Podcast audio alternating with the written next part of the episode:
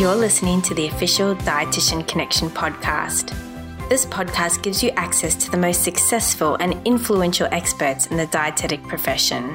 This podcast will inspire you, it will challenge you, and it will empower you to become a nutrition leader and realize your dreams.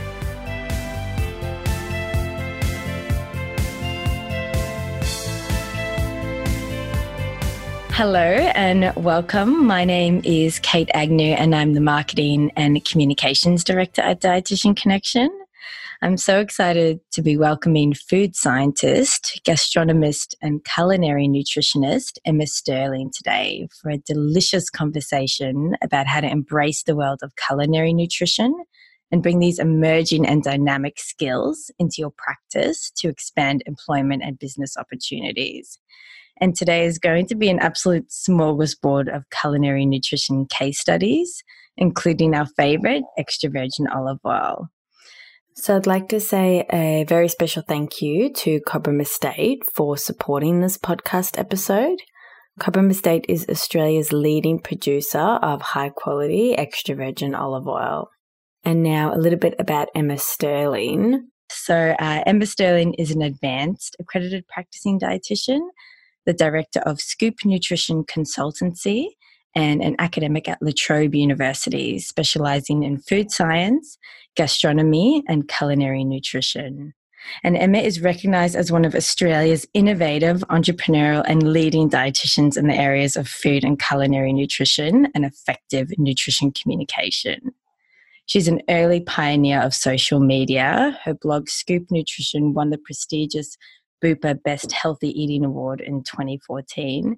And she's, an, uh, and she's established mentoring for over 30 dietitians and over 100 members of the Storehouse blog directory.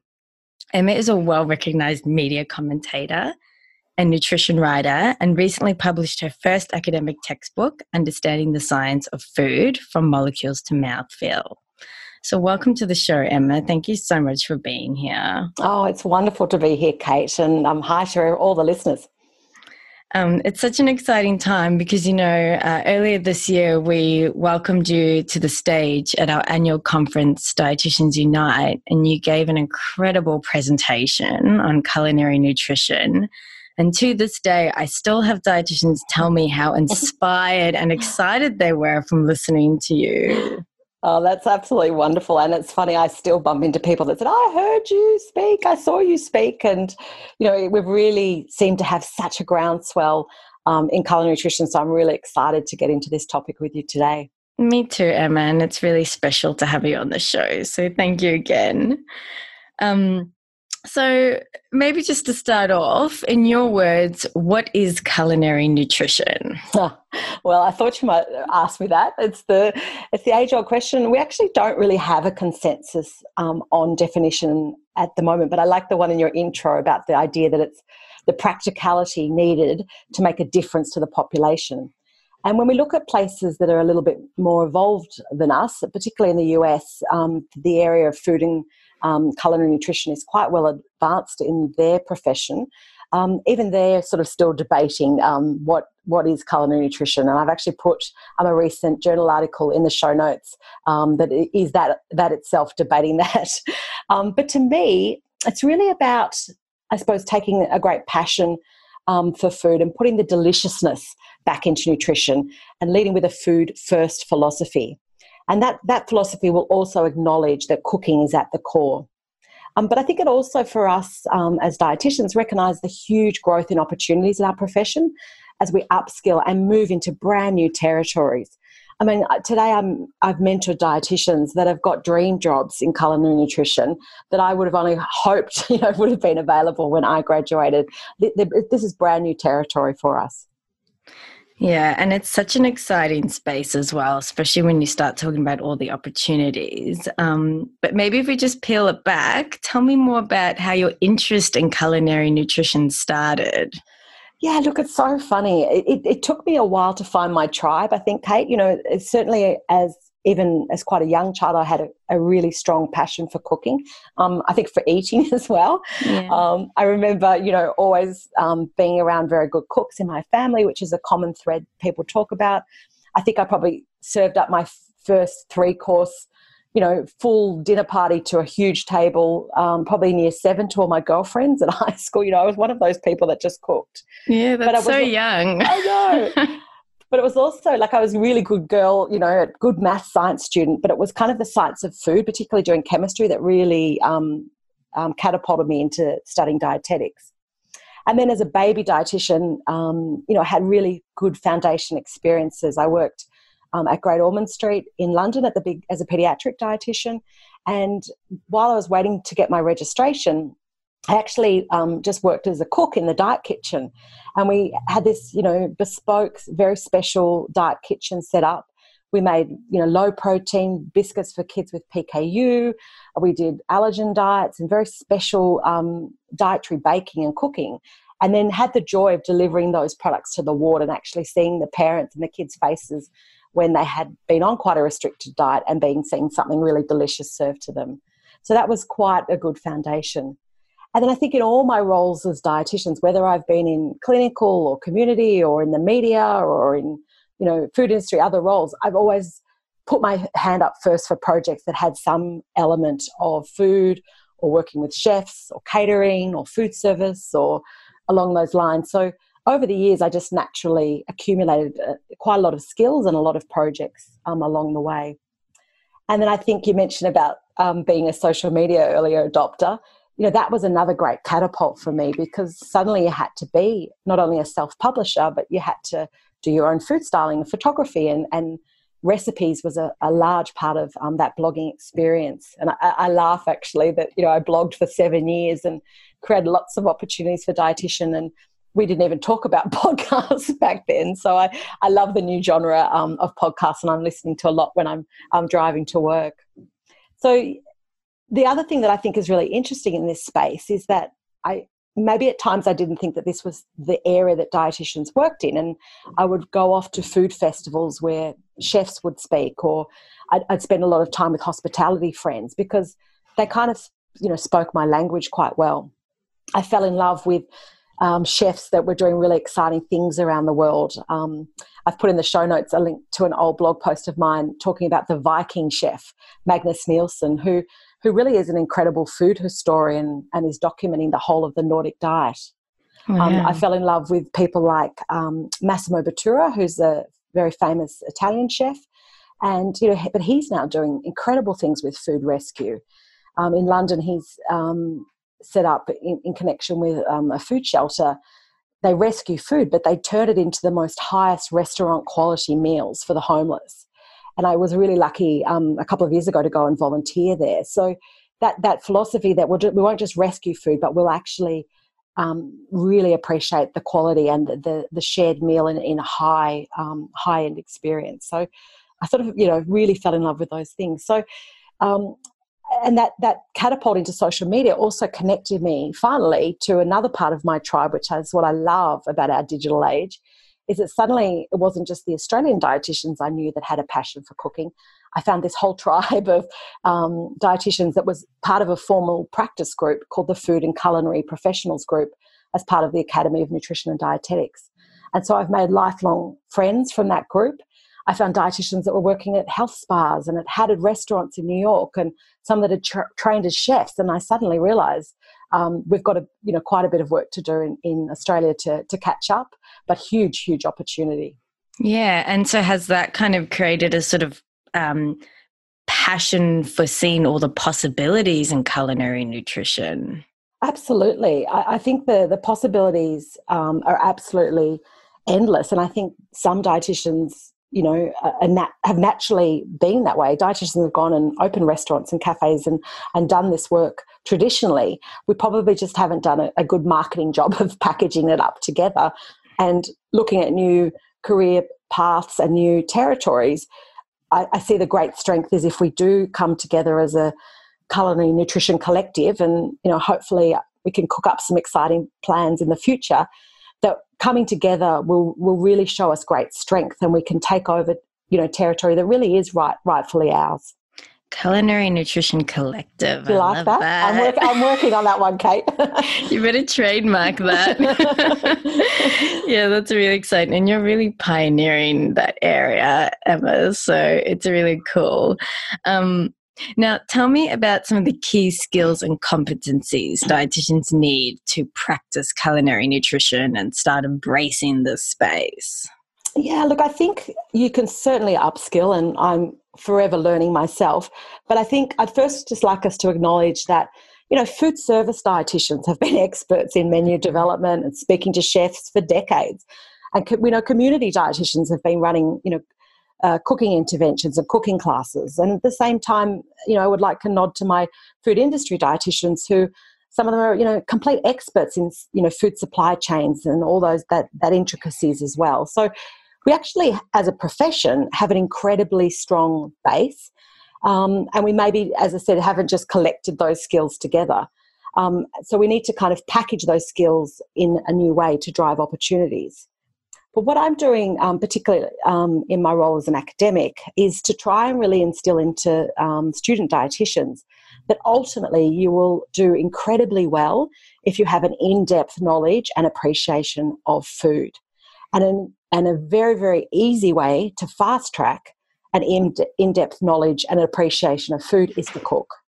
So the one the students that we have that are, have been cooks or good cooks or worked in hospitality just naturally have that that intimate knowledge. Um, so that you know that would be the first tip. But again, that's something to build over a lifetime. I'm heading off to Vietnam very shortly with a group of 15 students, and talk about uh, my dream job. Um, you know, we're going on a culinary tour of Vietnam as a subject. And so, again, you know, I'll be learning brand new flavors and foods and culinary practices, you know, while we're away. What a lucky group of students. I know. That's amazing. I know. I know. It takes me back too. But um, so, would you like, Kate? Would it be good to go through some of the sort of skill sets that I see? Yeah, that'd yeah. be great. I think that really shows kind of some of the practical components that come out from this. Yeah, absolutely. So, I mean, you know, the first thing I think probably people think, oh, well, you you probably need to be able to, you know, cook, and that might involve, you know, writing a recipe. Um, and, and, absolutely, you know, a lot of what we, we talk about in culinary nutrition is um, being able to write a recipe, being able to test a recipe, being able to develop a recipe.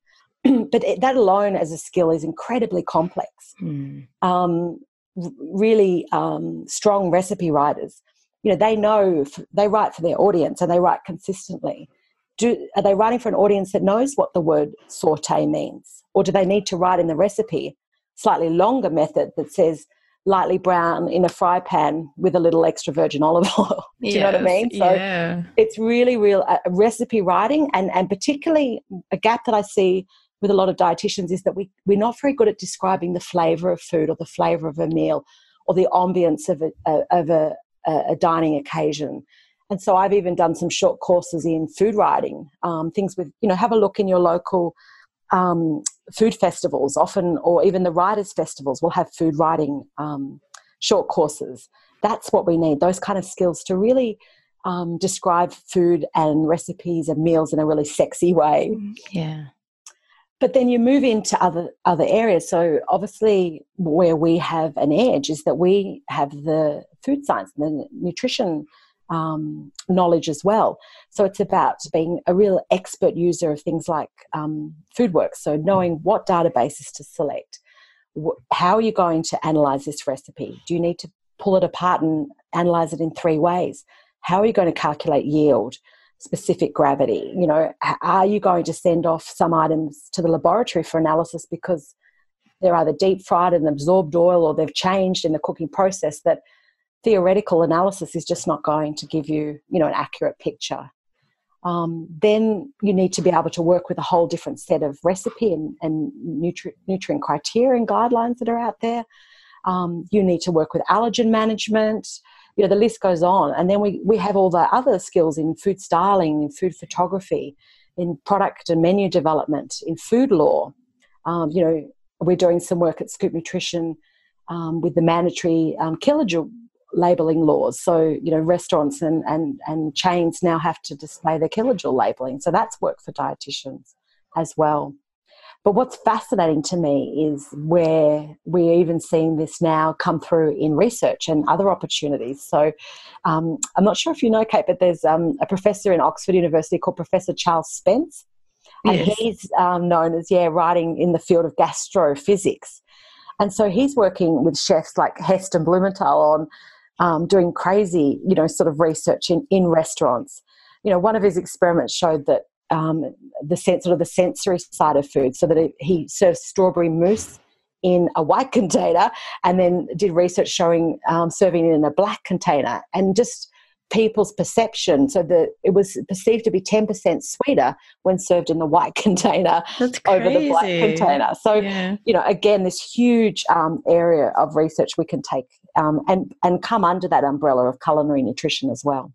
And that just, just um, you know, listening to that list, Emma, just makes me think, oh, um, how many job opportunities are there? Absolutely, absolutely, and there's already incredible dietitians working in all those areas. Um, and that's where I think um, we, we probably do need some collective over time. We, we just, to be able to, all of us upskill um, from the experts that are leading the way, um, you know, certainly acknowledging that there's a huge amount of work that's already done in this space. Um, and it's just about bringing it together as well.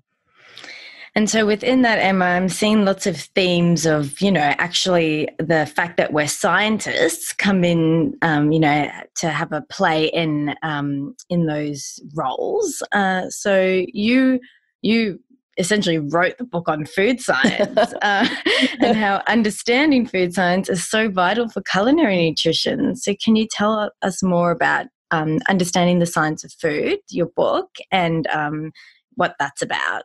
Yeah, no, absolutely. So, in all my years of writing, you know, I've written for um, women's magazines and had columns, you know, 15, 20 years. Uh, I've had the opportunity to publish some books and also cookbooks, but uh, this is certainly um, the text that I'm most proud of, and I and I hope and and believe will be part of my legacy. So.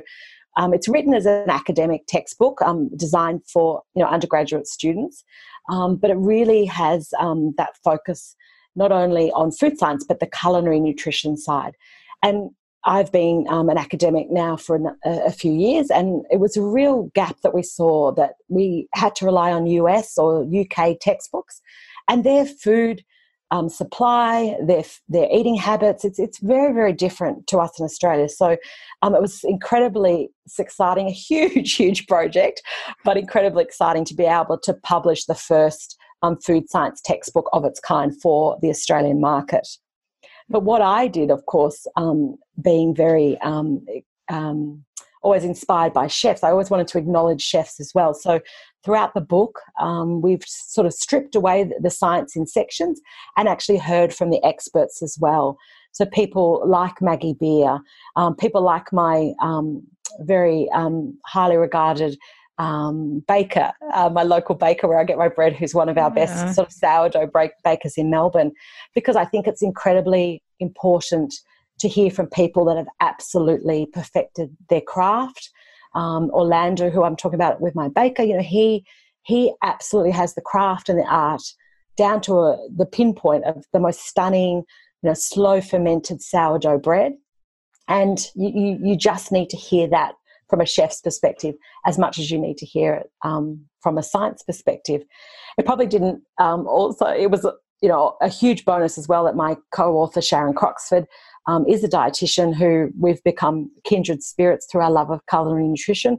She's trained as a chef. She actually ran a cooking school for a number of years in Istanbul. So um, it was it was a great joy to um, collaborate and write the book with her. It sounds like you've made best friends with quite a few chefs. Yeah, well, I think, as I said, I, I, I not that dietitians didn't have that passion. I, I certainly came across dietitians, but for me, um, there was. I, I think there was at a time too that we were possibly as a profession a little critical of diet of, of chefs. Pardon me. So it's it's just exposed me to the right level of chefs that are you know they still make mistakes and they still have no idea about nutrition and but that it's through um, collaboration that I think that we really will win um, and move into these territories by working together.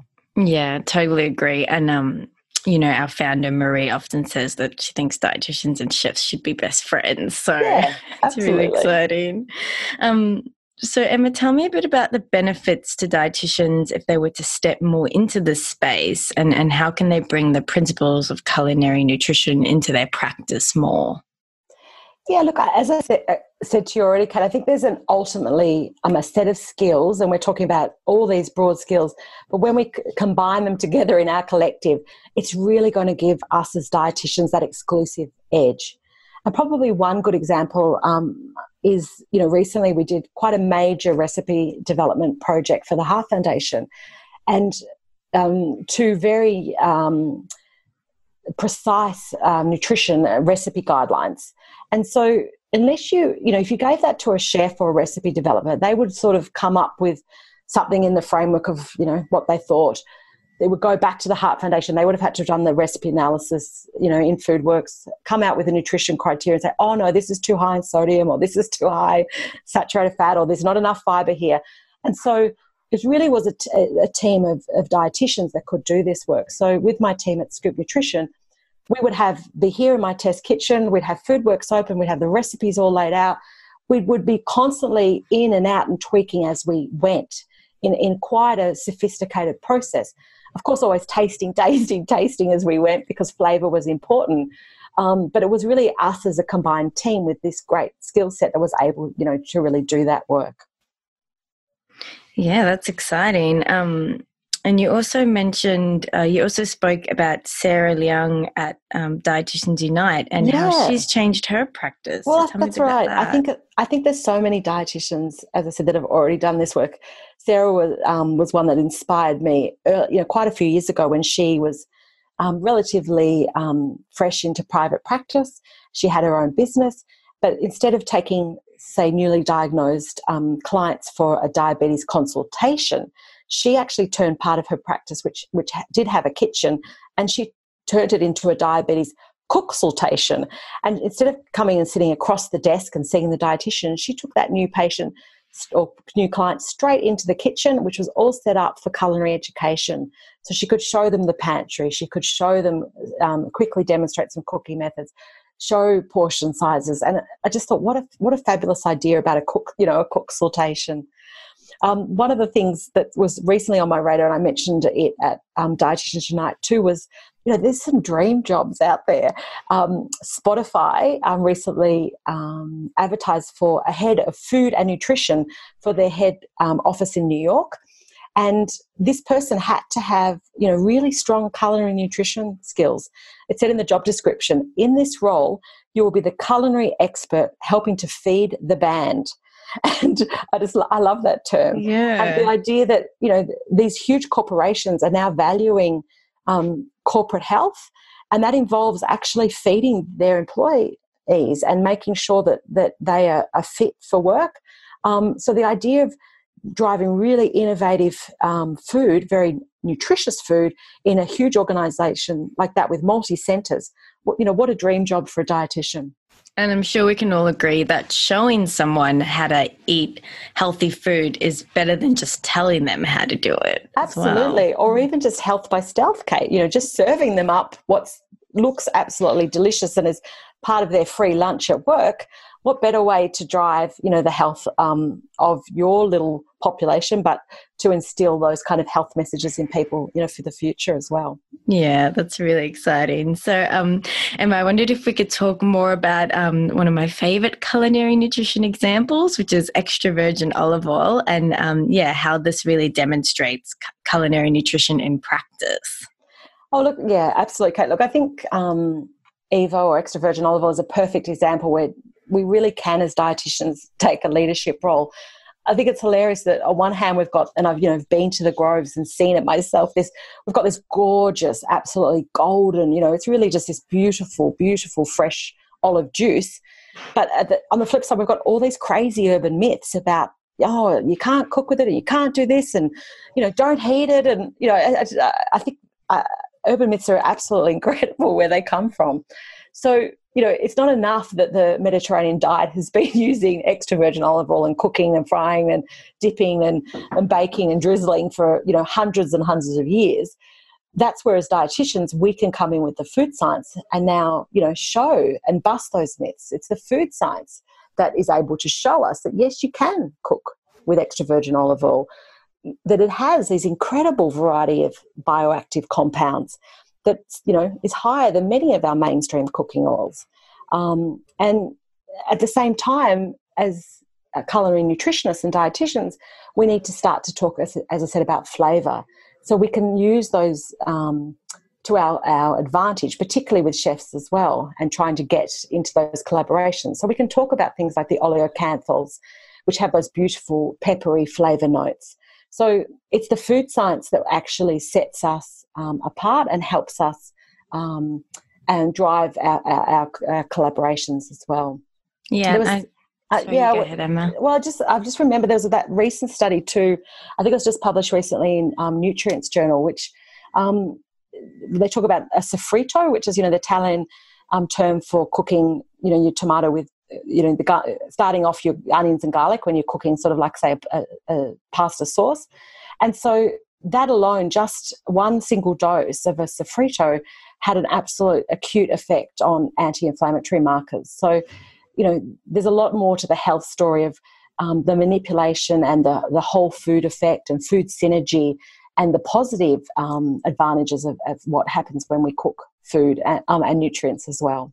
Yeah, that's great. And that's great example as well of thinking of food as more than just nutrients, isn't it? Absolutely. Um, so, Emma, I'd love to talk more about some other standout examples of culinary nutrition and which dietitians are really excelling in this space. I thought she'd ask me this. Look, I, I, tried really, really hard at um, Dietitians Unite to showcase, you know, over 20, you know, dietitians that are doing incredible work. Um, and and I probably, we haven't got time for that today. But I certainly, um, I thought one really good example was um, Hannah Gilbert, who is a dietitian that I've mentored for a number of years um, now and really just become good friends. Um, so Hannah is the head of culinary um, for Australia and New Zealand for HelloFresh. And I think again, you know, not only is there the market is changing, you know, these these jobs weren't around for dietitians, but the idea of food delivery is a is a huge growth um, over the years as well. So she um, oversees this huge team of recipe developers and testers and chefs and menu planning. And you know, there's quite um, quite a sophisticated approach that they take. Obviously, there need to be a profitable business as well. And I mean, Hannah has these credible stories of her leadership, you know, driving. Um, they do a, a global, I think they call it like a recipe score, so that through their customer marketing they can actually track um, their customer feedback on, on their recipe scores. Mm, so wow. she was able, this is a dietitian running this yeah. huge team. The Australian uh, market were, were consistently receiving these very, very high global um, recipe scores. And, you know, that's just absolutely phenomenal work and, and opportunities for us as dietitians. It's really um, it's really exciting to hear about a dietitian leading that that endeavor as well and that project. It's yes. awesome. So forgive uh, forgive me for not mentioning the other hundred people, but um, yeah, I thought that was just a good example of a um, absolutely new area um, as well.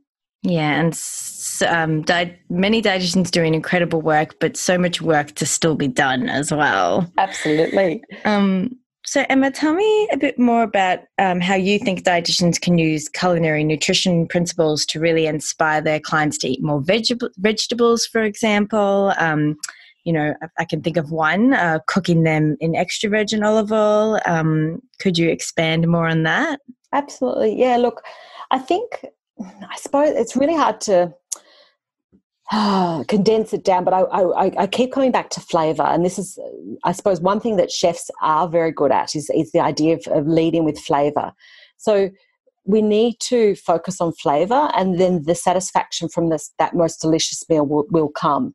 Um, and and so flavor, you know, maybe we won't quite promote wrapping, you know, asparagus and, and grilling and pancetta every day for flavor, um, but we need to acknowledge that you know boiled plain old veggies like you know some of my older aunties might have done. It's not that sexy and not not that flavoursome at times. Um, so that's where something like extra virgin olive oil can come in. And obviously you know, we know um, from mediterranean diet research that adding extra virgin olive oil to meals particularly to things like um, vegetables and legume based dish, dishes will, will drive um, consumption. And so it's it's helping the vegetables go down, if, if you like. Yeah. Um, but then, as food scientists and as culinary nutritionists, we we've got that science now. We know that it enhances, you know, the bioavailability of fat soluble vitamins, of lycopene, of other bioactives when you add something like um, Evo to um, a Mediterranean based dish. So um, we can lead by teaching flavor balance under the lens of nutrition. You know, it might be you're sauteing beautiful, rich umami mushrooms and you're adding pungent garlic with, with extra virgin olive oil. But then, you know, you might need to balance that dish. You might need to add a real burst of freshness, say beautiful chopped parsley and a squeeze of really sour lemon juice at the end. So that's where I think we can learn from chefs about that idea of, of leading with flavor and the flavor balance. And then there's all the other things that we need to help our, our clients with the practical skills in shopping, how to do your mise en place. So you're not like my husband. Hope he never listens to this. And you know, you still you've cooked one part of the barbecue and you haven't started the salad yet. You know, there's, yeah. there's all those skills that we have to um, we have to get right. So mm. lots of opportunities. And do you think sometimes we forget that it's not innate to other people the way it maybe has become really um, almost innate to us as foodies and, um, yeah, absolutely. cooking lovers? Absolutely, and I and I look. I mean, it's no disrespect, but I think it's not innate to all dietitians either. I mean, the people come into the profession for other areas, so this is something we might need to look at, um, particularly working through new um, competencies for dietitians is the ability to cook. Is, is should that be a core competency? It's, it's, it's quite an interesting. It's probably a debate for our next podcast next year, Kate. Yes, sure, sure. So um, that actually is a perfect segue into my next sort of la- well, my last question to wrap things up. Um, so, talking a little bit about, you know, making veggies sexy and leading with flavor, uh, we know that food is more than nutrients, as we've talked about a lot on this podcast today. And we know that the Mediterranean diet really highlights the importance of enjoying food in the company of family friends and looking to taste and aroma. So, if you had just a couple of tips that dietitians can take to really embrace this and start bringing culinary nutrition into their practice, what would that be? Yeah, no, as I said, I think it's really um, about the idea of um, thinking about what you currently are doing and then moving um, moving that into more of the culinary um, space. So it, it, certainly can be things just as simple as how you help your clients, you know, shop, cook. Um, if you've got a private practice, what can you run um, a cooking class and upskill in that area? So there's a there's a huge range of, of things you can do, and there's many many ways to upskill within the our profession, but also look to opportunities outside in short courses in food styling, in photography, in food writing um, as well. So huge amount of opportunities. Thanks, Emma. And you're cooking up a few new projects coming in 2020, I understand.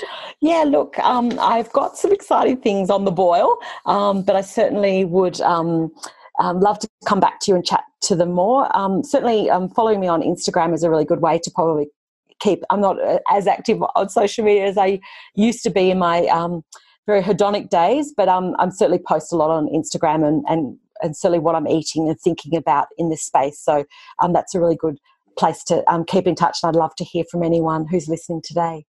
Thank you so much, Emma. And thank you to everyone who tuned in today. Um, uh, all of the resources that Emma has pointed to throughout the podcast we'll put on the show notes, um, which we'll add a link um, for.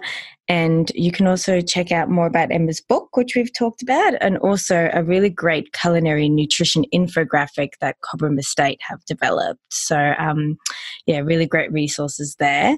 Um, thank you so much to Cobram Estate for supporting this episode. And thank you so much to you, Emma, for being here. It was a real treat.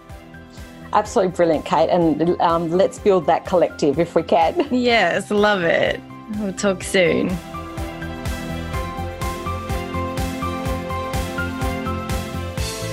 Thanks for listening to this episode of the Dietitian Connection podcast. If you haven't already, we would love for you to check out the other episodes that we have available. We speak to trailblazers, dietitians who are doing amazing work within their practice and their businesses, and also those who have really changed and advanced our profession. There's a whole library to choose from.